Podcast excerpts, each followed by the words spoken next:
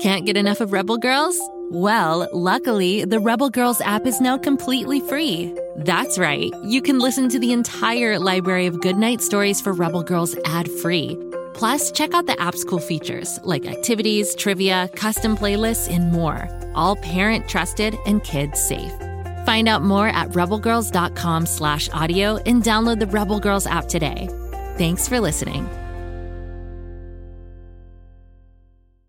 We believe that stories are magic, so when we find a great one, we can't wait to share it. Far, far away on the planet Florp, a baby named Bobby Wonder was born. But his parents relocated the family to Earth right after the birth, so Bobby grew up having no idea he was an alien. Until his 10th birthday, that is. Can you imagine waking up on your birthday to find out that you can fly and talk to ducks? Created by a New York Times bestselling children's author and produced by the award winning Go Kid Go team, Bobby Wonder is out of this world fun. Search for Bobby Wonder on Apple, Spotify, or wherever you get your podcasts. What to build? What to build? Oh, come on, Lucy. Wow, you're a builder. You're a maker. You're a. I got it! Tool call. Hammer. Hammer. Wrench. Wrench. Drill. Drill. Great job, Kapow. Great job, Kapow. Oh, no, wait, that's me. Great job, Lucy Wow. Oh, brother. Now all we have to do is turn this thing on.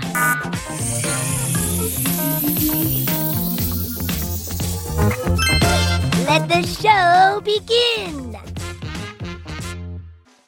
Yo, kids, yo! It's me, Kapow, the mechanical pygmy goat, student of invention, eater of tin cans, sidekick to Lucy Wow, and co-host to Neville Guy. It's Guy Neville Kapow. Oh, sorry. Sometimes I get my wires crossed in reverse words. It's how I ended up drinking a shaked milk instead of a milkshake for dessert.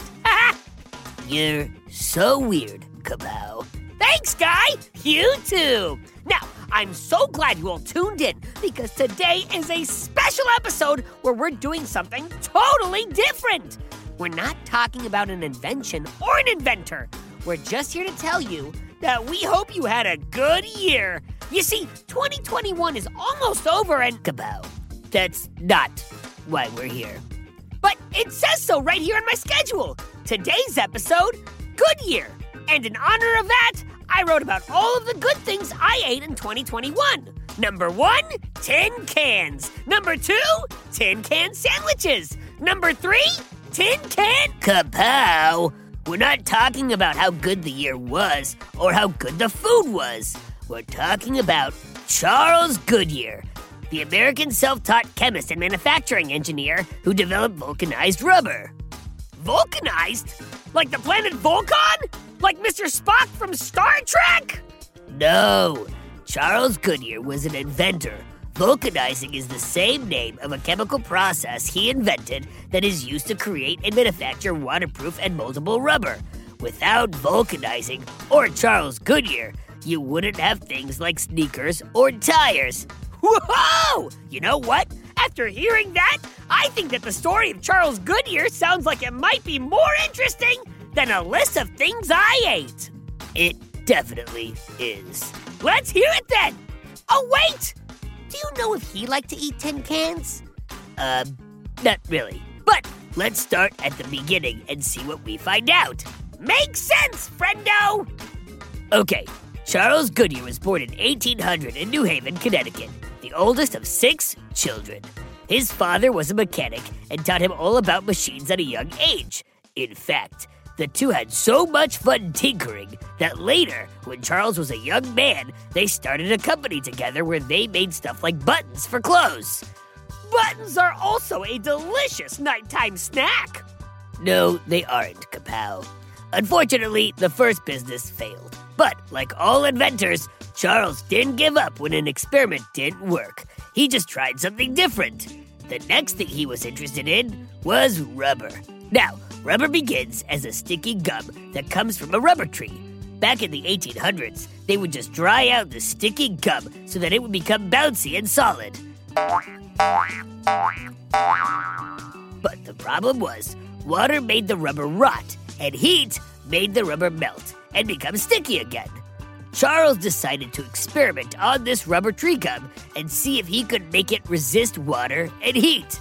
Let me guess! He was immediately successful and it was super easy! Far from it. Because Charles owed money from the first failed company and he couldn't pay it back, he was arrested and put in prison. Oh my goodness! So I guess he quit and that was the end of his rubber experiments. Wrong again, Kapow. Charles didn't know how to quit. And even though it's hard to be in prison, it doesn't mean you can't still change the world. So, from his cell, Charles started experimenting with rubber. He would take some of the sticky rubber gum and heat it up. Once it was all hot and gooey, he would rub in different substances with his hands to see what would happen. One day he worked in magnesia, which was a chemical they used in the prison to treat stomach problems. And you know what? It worked! Hey, you got it right this time. His new mix of rubber and magnesia was totally waterproof. Wow! I am a very smart goat! Uh, sure, Kapow. Anyway, as soon as Charles was released from prison, he went to work trying to improve his rubber discovery. The first thing he made was shoes. And sure enough, these shoes did great in the rain. Yeah! But there was a problem. Boo! Yeah, you see, soon the weather got hot and the shoes melted and got sticky. Oh no! He'd only solved one of the problems! Did he quit then and go start a tin can sandwich shop? Of course not. Charles was an inventor, and inventors don't quit. So Charles kept experimenting. His next idea was to mix the rubber with magnesia and then boil it in with a chemical called quicklime and water. Did it work? It did. And people noticed what it did this time. All over the world, people heard about this non sticky, waterproof rubber and celebrated Charles' genius. But Charles wasn't done tinkering. He continued doing more and more experiments. And each time he did, Charles' rubber got stronger and bouncier. Wow! And more delicious! Ugh, no, Kapow. With his newly perfected rubber finally ready, Charles and a friend built a factory where they started making rubber clothes, rubber life preservers, and rubber shoes. I don't know, Guy. That all sounds pretty tasty. Focus, Kapow. Charles was on his way to being a rubber king. But then, in 1837, a financial crisis hit America, and Charles lost his factory and all of his money. What? My goatness! It seems like Charles was sure unlucky.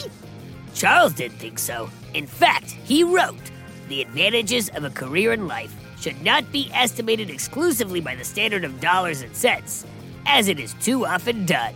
Which is another way of saying there are other ways to judge success than how much money you make. Charles knew that his invention would help make life better for people, and that made him proud and happy. You know what? That's true. But the thing is, Guy, if it wasn't for Charles, we wouldn't have rubber soles on our shoes to help us run races, rubber tires on our cars so that we could travel, or rubber balls to play with. With all of that goodness he brought us, I just wish he got some sort of credit. Well, I've got good news for you, Kapow. He did get his credit. In 1898, the Goodyear Tire and Rubber Company was founded and named after him. And then, in 1976, he was inducted into the National Inventors Hall of Fame. There's even a Charles Goodyear Medal that honors inventors, innovators, and developers in the rubber industry. Nice! Way to keep bouncing back, Charles! I guess it goes to show if you keep going in the face of failure and frustration, you never know what may happen. What you make today can make you famous in the future. That's right, Kapow. Speaking of rubber, could I have a quick nibble of your shoes? Oh, they look tasty! Uh oh. Um, it looks like Kapow needs a snack, so uh, we better finish up. But if you'd like to talk more about rubber, Pflugerville, Kapow, or me, Guy Neville, just send an email to guy at gokidgo.com. Or me at kapow at gokidgo.com. We might even read your question on a podcast. But until then, I hope you have yourself an inventive day. Make something, build something, go big, and then go bigger. Go, kid, go! Go, kid, go. Go, kid, go.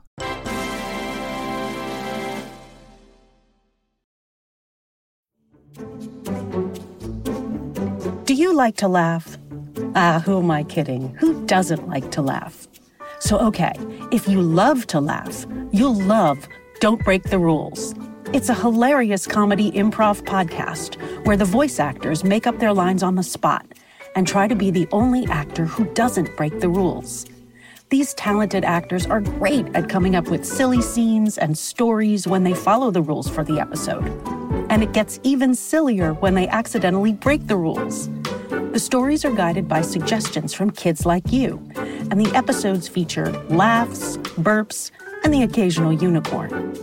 So if you'd like to giggle and play along, be sure to listen to Don't Break the Rules wherever you listen to podcasts.